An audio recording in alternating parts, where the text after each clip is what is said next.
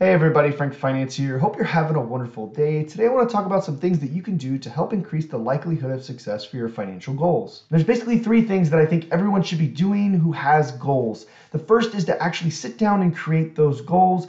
Write them down. You're 20% more likely to achieve it if you write it down on paper. The second is to actually write actionable steps by goal, and you're 40% more likely to actually achieve it. The third thing is to create SMART goals. Now, this is just a method of creating goals. Make sure it's specific, measurable, attainable, relevant, and timely.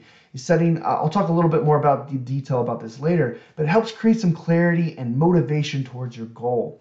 The second thing that I think everyone should do is write down the whys behind each and every goal. What is meaningful about it? What is motivating about it? And does it cause you to take action? You have those actionable steps, but are you actually going to go and do it? And does the goal have a why? What is motivating you to go and do that? If you like this type of content, please consider subscribing. Hit that like button. Now back to your content. The third thing is reassess periodically your goals.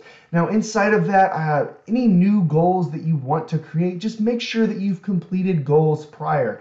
And the reason why I say that is you don't want to be adding too much to your plate, get overwhelmed, and start to see problems with the action. You know, you just have too much on your plate.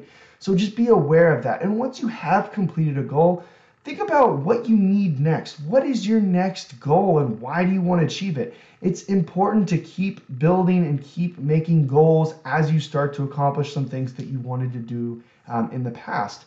The second thing inside of that is life changes or your why changes. So maybe a goal is no longer important to you. Maybe the why behind it is no longer valid.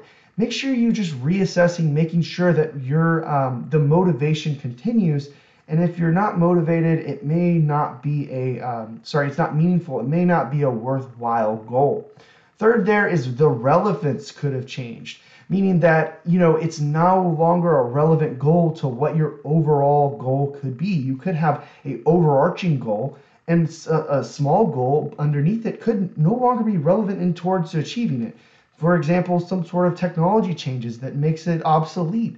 Just think about those kinds of things and making sure that you're not wasting time, trying to do something that really is not going to lead to your overall success. Now, the third thing is measuring is just critical. Over time, measuring your progress to a goal, whether it's a very large goal that you can have sub-goals under, making sure that you're seeing progress. If you do see something going stagnant, maybe the plan needs to be changed. Maybe the goal itself, you're not motivated and you're just not doing anything. Maybe it's no longer a worthwhile goal. Those are things that you just need to make sure. And if it is a worthwhile goal, continue measuring it and be relentless. For example, if you yearly calculate your net worth. You want to achieve a net worth of X dollars so you can retire.